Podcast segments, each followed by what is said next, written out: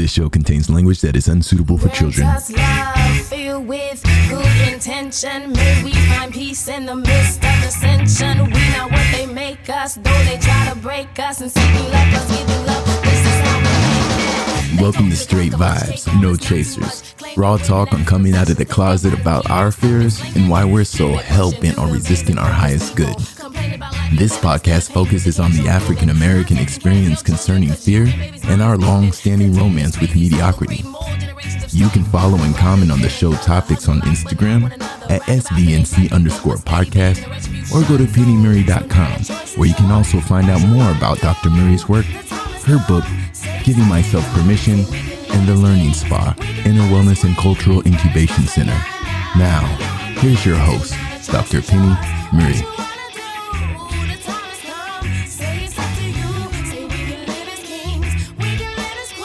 Hey, and welcome to Straight Vibes No Chasers from Dallas, Texas. In this month of June, I want to recognize two of the holidays that happened in this month. First, Father's Day. So I recognize the dads who consistently take an active part in loving and nourishing their children to their fullest potential. I also want to recognize Juneteenth. I'll be talking about this momentous and newly acknowledged federal holiday in a little bit.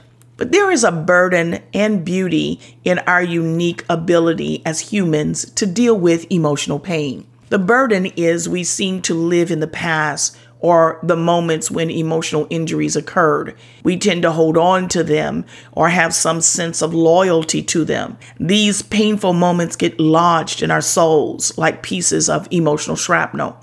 But the beauty is we have the ability to process that pain until we can reconcile with it and heal. We do the work because as spirit beings, we are inherently meant to evolve. I'm your host, Dr. Pennie Murray.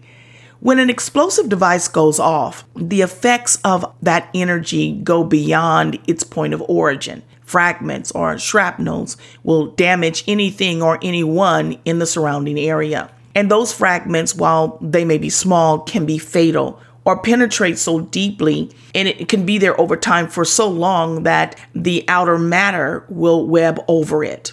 I'm quite sure you've heard stories where uh, where shrapnel or a bullet fragment were left in a person's body because the doctors couldn't get it out safely. I've even heard a doctor say that the fragment might work itself out over time where it could be safely removed.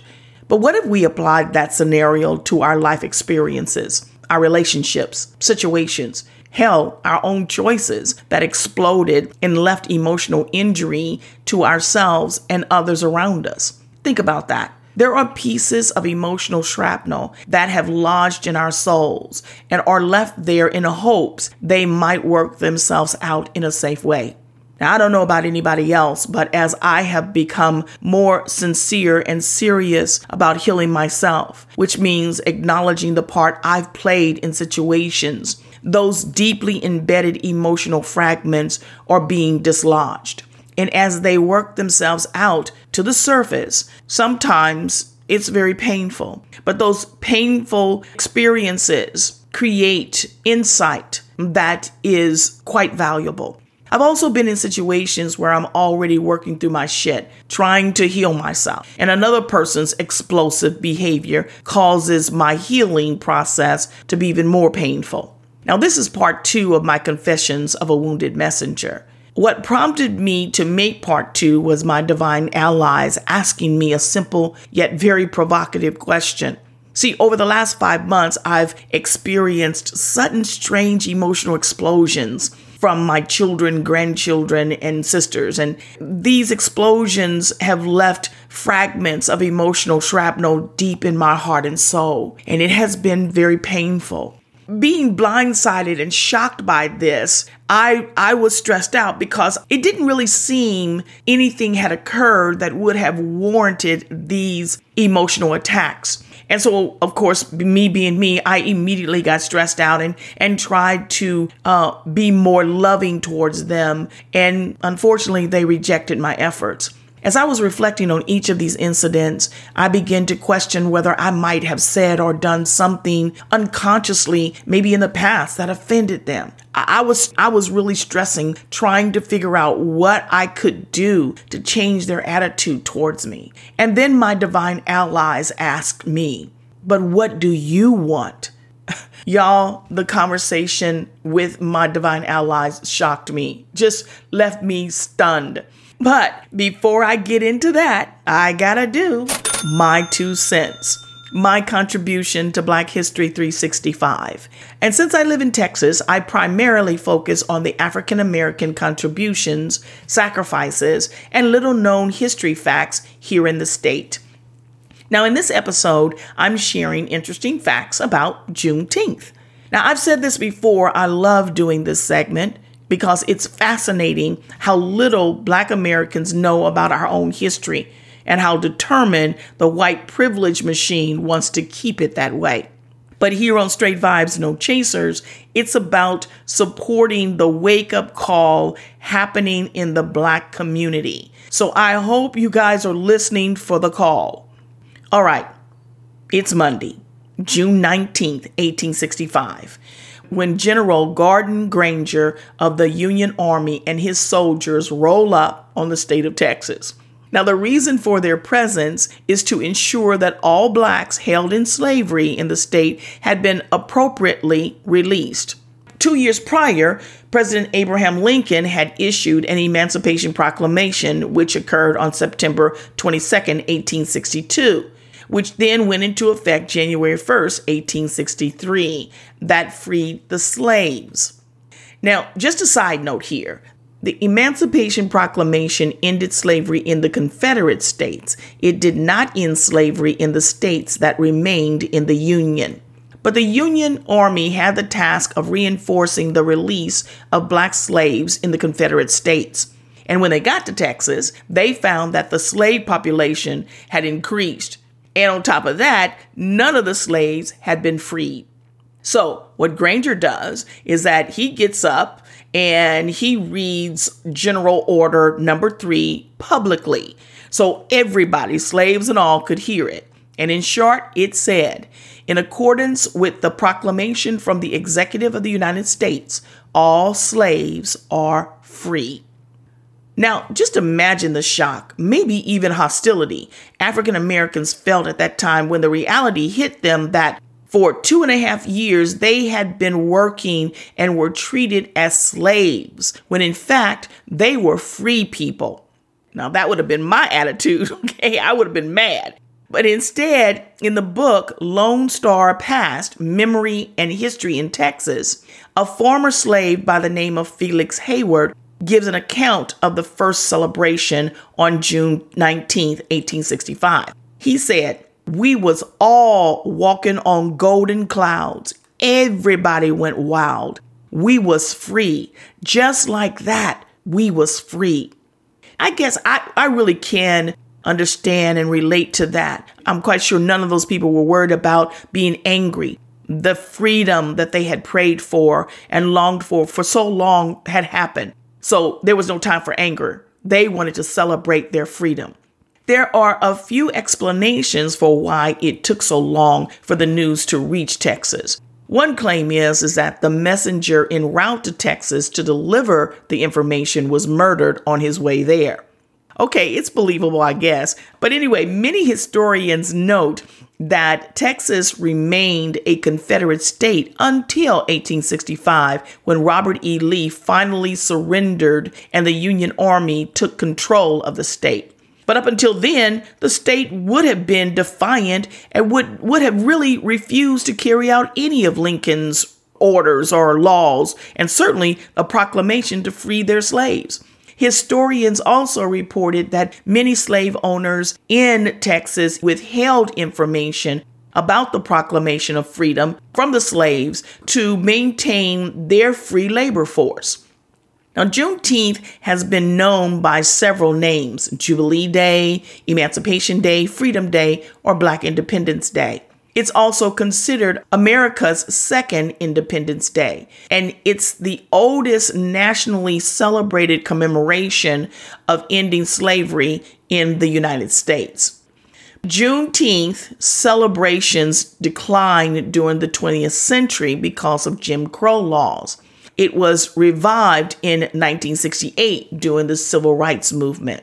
African American historian and Harvard professor Henry Louis Gates Jr. writes that over generations, Juneteenth became a time for gathering lost family members, measuring progress against freedom, and instilling in the younger generation uh, values of self improvement and ethnic enrichment. During Juneteenth celebrations, there is a tradition of having red foods and drinks.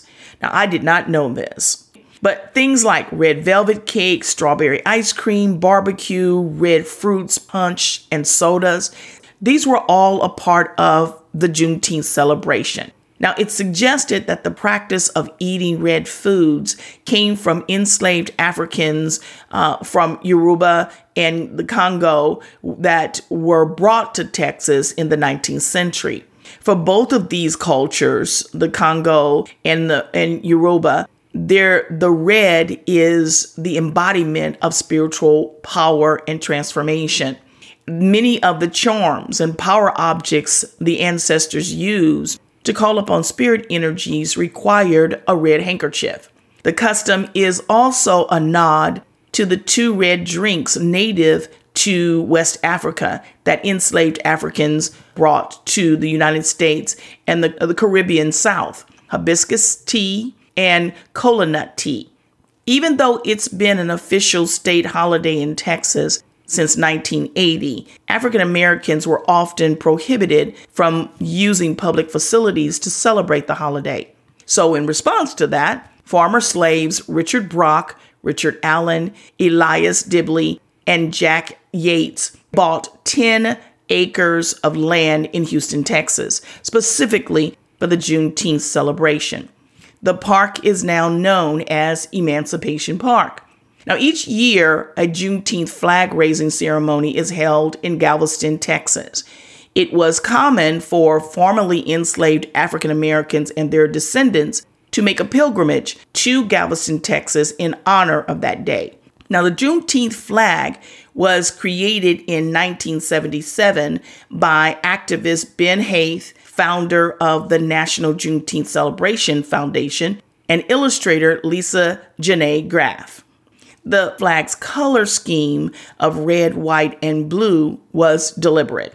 It was to echo the American flag, to symbolize that the people that were forced into slavery and their descendants are and will forever always be Americans.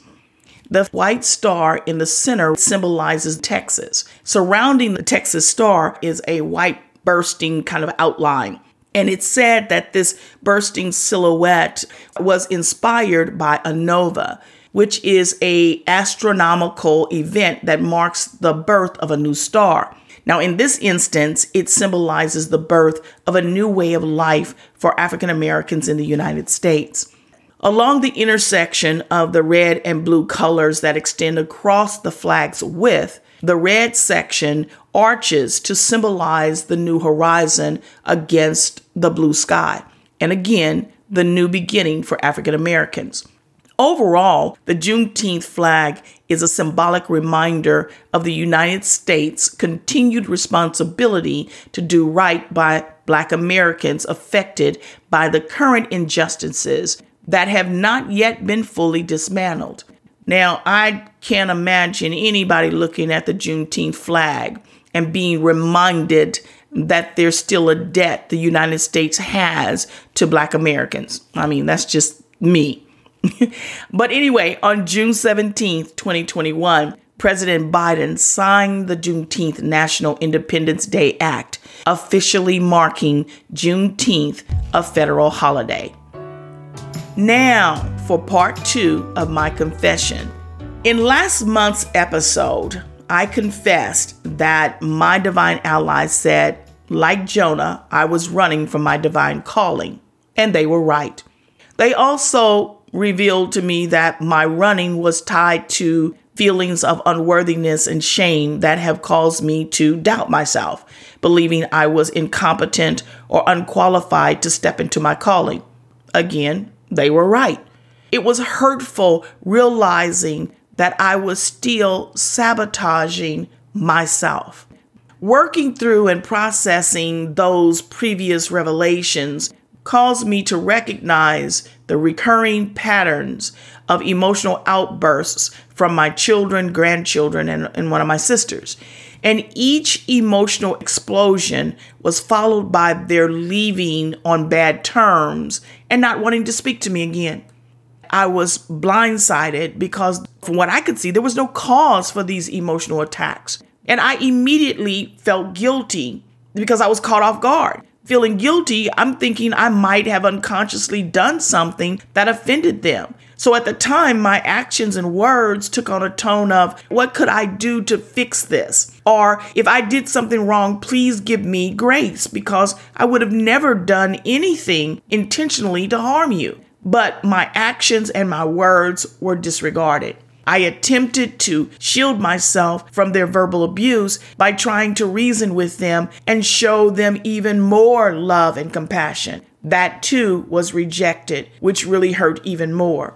Now, reflecting over each of these situations, I realized my feelings of guilt and failure were triggered. My heart was aching. These are people I deeply love. How could they suddenly turn on me without cause? and then be so callous about it as to dismiss me as though I was had no value. Continuing to to minister to my feelings, I spent more time looking at this recurring outbursts from my family. And I could see that they had been taking advantage of my love for them. And when I had the unmitigated gall to say something, that triggered them. And they then exploded on me. And of course, when people don't want to be accountable for their actions, they project by telling you, you're not a victim. You caused me to, to mistreat you like this. And that's really what was going on. I, I also realized that each of these emotional explosions smothered my voice in a way that all I could do was try to shield myself from more of their verbal abuse. I'm all messed up now. I mean, five different times by five different people over a five month period.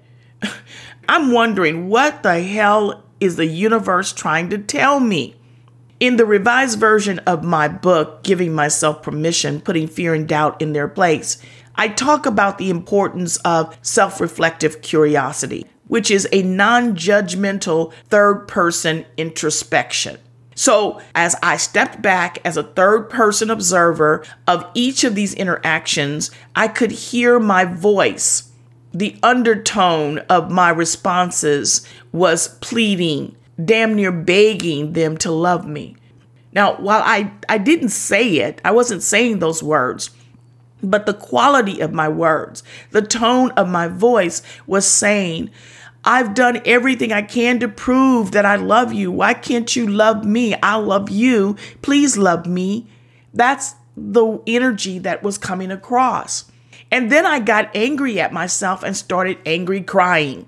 I felt ashamed of myself and I was pissed off because I didn't stand in my space as the matriarch of my family. I didn't shut my sister down when she started her bullshit. Instead, I amped up my efforts in trying to prove my love for them. In my anger, I started focusing on what the universe wanted me to learn. Remember, I'm always saying we are never victims of life's events. We are always students of purpose. So I wanted to know what am I supposed to learn here? And that's when my divine allies gently asked me, What do you want, Pennie? And they said it in a way as if I had been disregarding myself. I should have been able to answer that question almost immediately, but I couldn't. So then I got angry at myself again. I've spent so much time and emotional energy ensuring I was available for my family so they got what they wanted or needed, sometimes at the expense of my own happiness. I didn't have a flipping clue what I wanted, so it made me angry. I had to ponder that question for a few days, and then I responded, I want to know and embrace the truth of myself so that I can be free. I want people in my life who want me in their lives, who don't expect me to beg, prod, or prove I'm worthy of love and appreciation. I want people in my life who accept who I really am right now and will give me grace and consideration when I'm not at my best. And I, I want to share an experience of a mutually unconditional loving relationship on this physical plane. Then, damn near immediately, my divine allies responded with The kind of love you want will not find you because in your current state, you're looking for a savior, not the true nature of love. You want to experience unconditional love from another, but have you experienced unconditional love from yourself? And I was like, damn, ouch, ah, that truth cut right to the core. so, what also bothered me was when did I get to this place of being fearful of asserting my authority as a parent, pleading with my family to love me? So I went into practice of self reflective curiosity again. This time, I was curious about what might have caused me to lose my maternal authority and courage to the point of valuing my adult children and grandchildren's well being more than I valued myself. When did I rationalize in my mind that it was okay for them to demean me and to have no regard for my psychological or physical well being? Again, it wasn't long before I got the answer. My divine ally said, When you lost your store, you lost yourself. That statement stopped me in my tracks. I'm telling you, I literally sit down in a chair. It felt like something that had been lodged deep within me had just been flushed out. And as it came out, I had to deal with it. And that's when my Sankofa journey began. Now, Sankofa means it's not taboo to go back and fetch what you forgot. This intentional journey into our past is to retrieve valuable information from our experiences. Now, Sankofa is usually referred to from a cultural perspective within the Black community, uh, where the community in, uh, in, and of itself goes back into our uh, history to bring back those things that were valuable to our, our sense of being as Black Americans. But I believe it can also be an individual practice. In this practice, we go back within our memories to get valuable information from emotionally painful experiences. Because too often we forget to bring the lessons of those experiences to our current life. Instead, what we bring forth is the pain, and that pain haunts us. It doesn't do us no damn good whatsoever, but that's what we bring forward. But the power of Sankofa is based on this to know your history is to know your current self and the world around you and how to bring about the highest good of both. Let me just say this there is one caveat to doing your Sankofa journey. We must start the journey with a prayer for truth. And what I do is I ask my divine allies to help me see, hear, and embrace the truth that sets me free. Just a short prayer, nothing big, all right? Because otherwise, the information we bring back with us from that journey will be more of the same distorted bullshit that keeps us prisoners to our own pain and illusions. So I- am going to slow down because I want to share with you the inward Sankofa journey I engaged in that day. Now, the loss that my divine allies were referring to was my intimate apparel store that I owned for over nine and a half years. I had been in business for about seven years at that time, and I had met this guy and started dating him. He was very talented. Um, he was a minister of music at his brother's church, and he claimed that he came from a, a spirit filled, godly family, and he was a godly man. We started dating. He's in music. He would share with me his dreams about having his own music production studio. And I had always asked God, because he had blessed me so with my business. And I had always said to God that I wanted to bless another African American person who wanted to be in business for themselves, but just couldn't afford it and didn't know how to do it. And so here's this guy sharing with me his dreams of having this music recording studio. I'm dating him and thinking, oh, we can be this big power couple. It wasn't that simple minded. I also felt like this was diversifying my profits and that the monies that we would make in that business would then come back and support and be pouring into my business. So it wasn't just simple minded, oh, I just want to help you. There was rationale behind it. But little did I know that this guy was a scam artist. He was an opportunist. He was very charismatic, put on a great show, but uh, it would be later on that I would find out this grand show and this facade he had was funded by the trail of women that had came before me. And now I had just gotten caught up in the same web as these other women. So the whole agreement was, which we agreed and signed papers on, that as the monies came in off the top, he would reimburse me 40% so we had put together a business plan and we went to the bank so them to look over and they said, well, yeah, this seems like something that we would invest in after a certain period of time. Now I have given him thousands of dollars to start this business. And I'm not talking about 10,000, 20,000. I'm talking about big number thousands to get all of his musical equipment and build out the building and all of this stuff. This was coming out of the profits from my store. Every time I wanted to pull out of it, he was like, No, no, God wants you to do this. You're disobeying God. And at that time, I was really trying to be in line with God. And he started making money almost immediately as the business plan had showed. The 40% that we had agreed and signed on, that did not happen. It, it wasn't coming back to me. I'm seeing him live it up. He's balling and shot calling. He bought a Jaguar car, taking people out to lavish dinners and and ghosting me completely. Every time I would say something to him about it, he would go into this whole God thing and I would feel this spiritual guilt.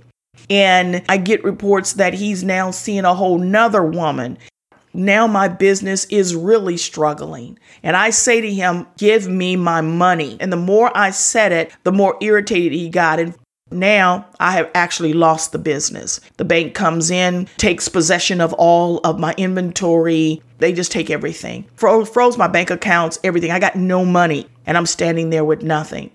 So now I'm trying to struggle to save my house being foreclosed on and my car being repossessed. And I make one last ditch effort and he then responds to me, Listen, I'm trying to run a business. I do not have time to listen to you whining and your pitiful conversation and crying about what's going on with you. And he then just hangs up on me. His words and the click of that phone literally knocked the breath out of me, and I fell to the ground. But in retrospect, as I'm going through this Sankofa journey now, my spirit guides they remind me of a time growing up, five of us girls, and my mother was a single parent. My mother never allowed us to fight.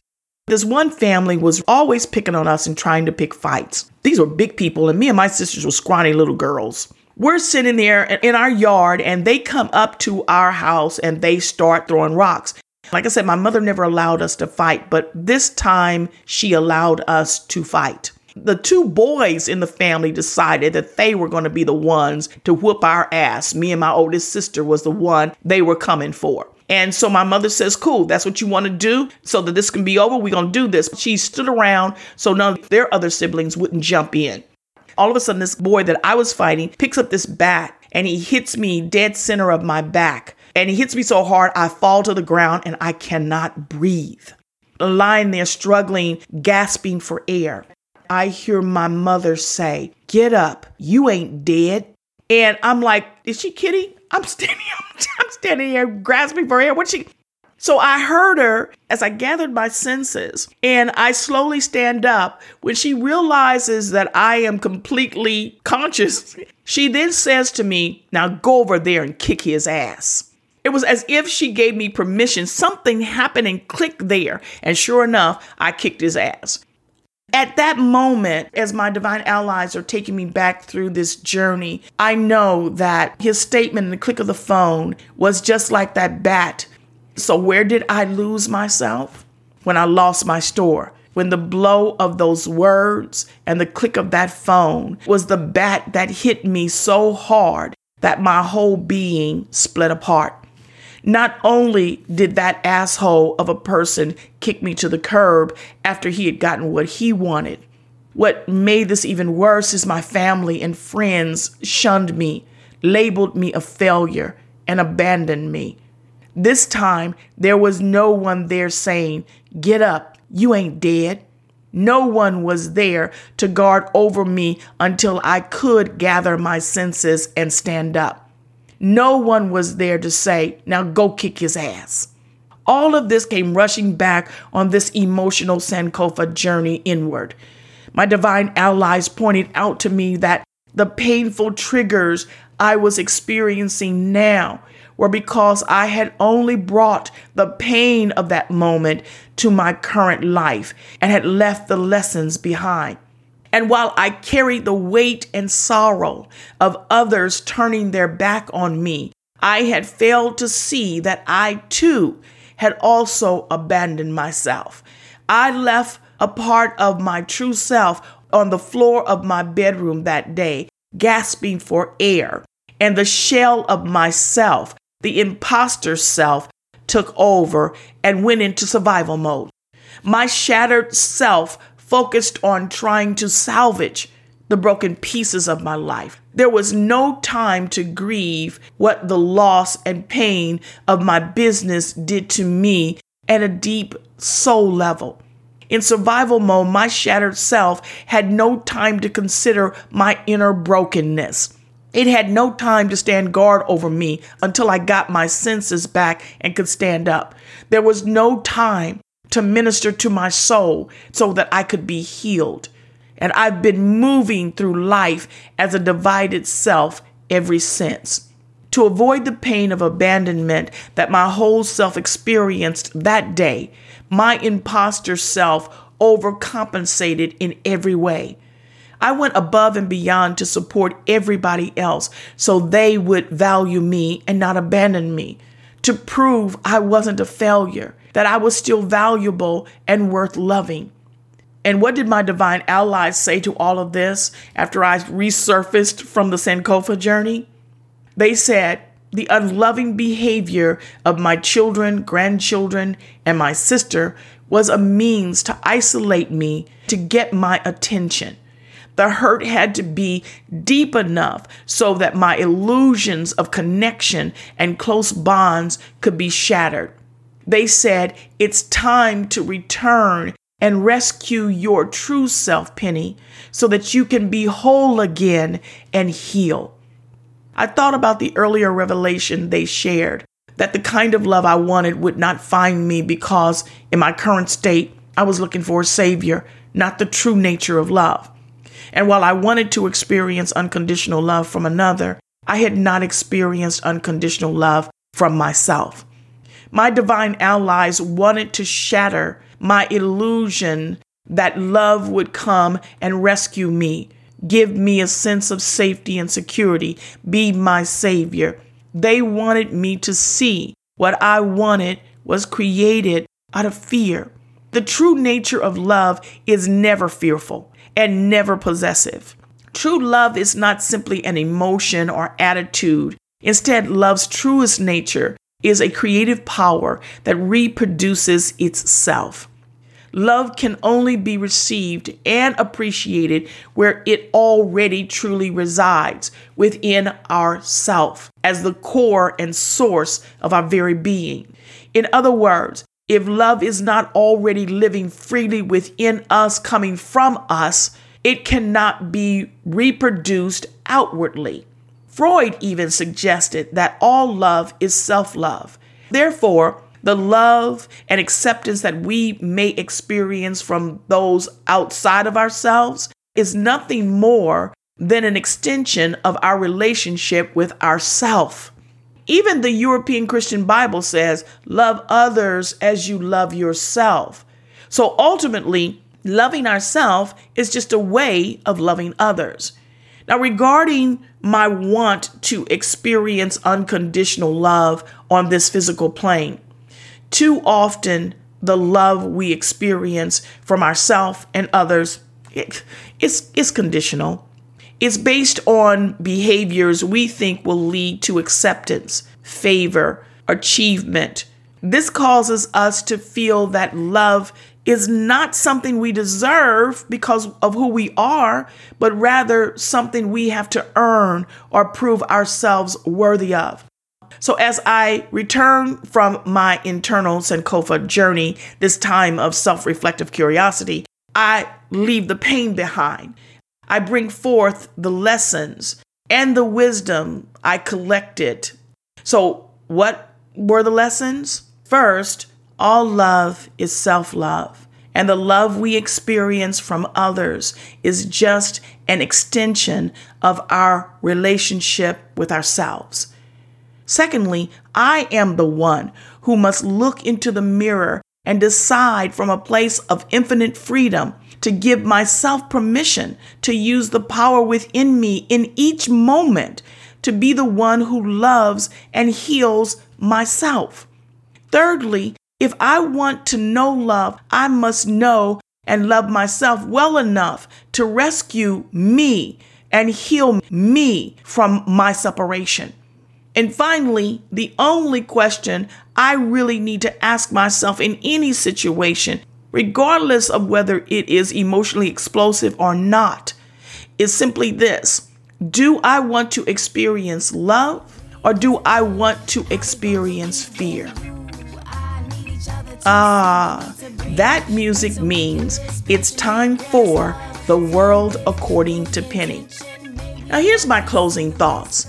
Like so many others, I have put things and people before myself in an emotionally unhealthy way.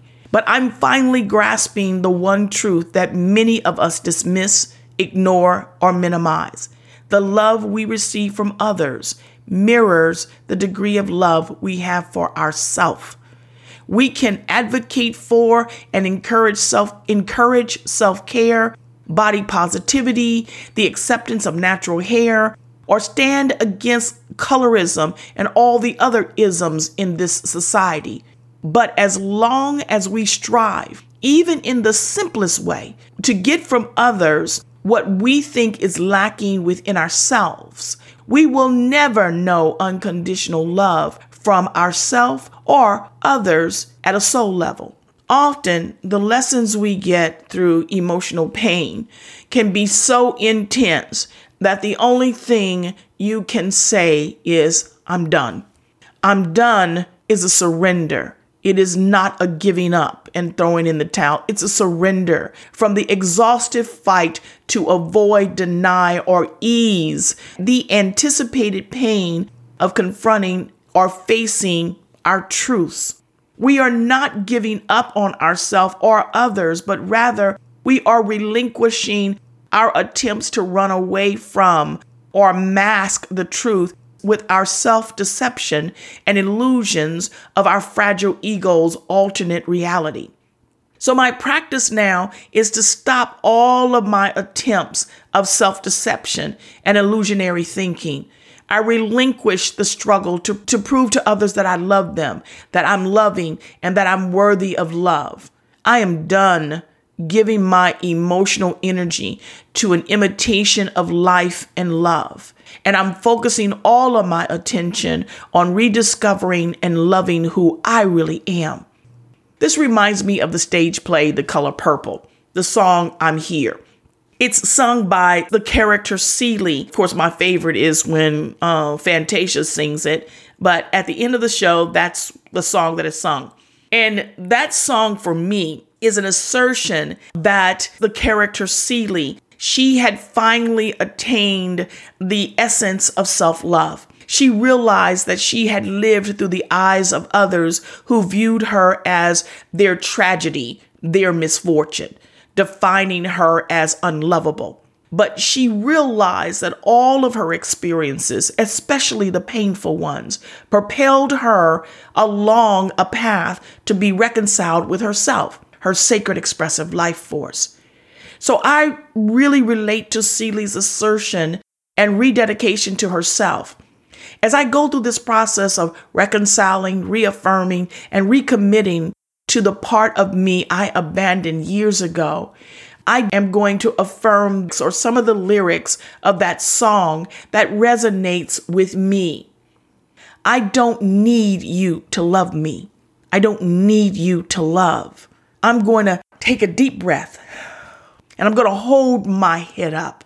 I'm going to put my shoulders back and I'll look you straight in the eyes. And I'm going to sing out. I'm going to sing loud because I believe I have inside of me everything I need to live a bountiful life. And with all the love alive in me, I can stand in the power God has given me. I'm thankful for each day that I'm given, both the easy and the hard ones I'm living. But most of all, I'm thankful for finally learning to love who I really am, to know within me I am loved, I am loving, and I am lovable, and that I am here for a reason. As always, remember you are never the victim of life. You are always the student of purpose. So, what skill or higher consciousness are you learning? What task or message are you being prepared for? I appreciate you tuning in to another episode of Straight Vibes, No Chasers. And I certainly hope you will keep listening and grow with me on this journey. So, if you like the show, I'm going to ask you to please leave me a comment. And if you haven't already, subscribe to the podcast and tell a friend about it. Now, I'm taking the next three months off in celebration of rediscovering myself and doing the work that it takes to focus on me. I'm also taking this three months to celebrate my first anniversary of Straight Vibes No Chasers. I've been doing this for a year now. So I'll repost my first July episode and then I'll post other popular episodes um, during the other two months. But I will be back in October. But again, thank you for listening. And as always, I leave you with my closing assertion for your life. You are as Spirit created you, endowed with power and authority to manifest positive outcomes and the divine wisdom to bring about meaningful change. Give yourself permission to think, trust, create, speak, and live your life's truth. Ashe. You've been listening to Straight Vibes, No Chasers with Dr. Pennie Murray. Listen and subscribe to our podcast from your mobile device with your favorite podcast app. If you have any questions, topic ideas, comments, or want to invite Dr. Murray to speak at your next event, go to contact us at PennieMurray.com we invite you to support the African American Inner Wellness community by donating to the Learning Spa Inner Wellness and Cultural Incubation Center.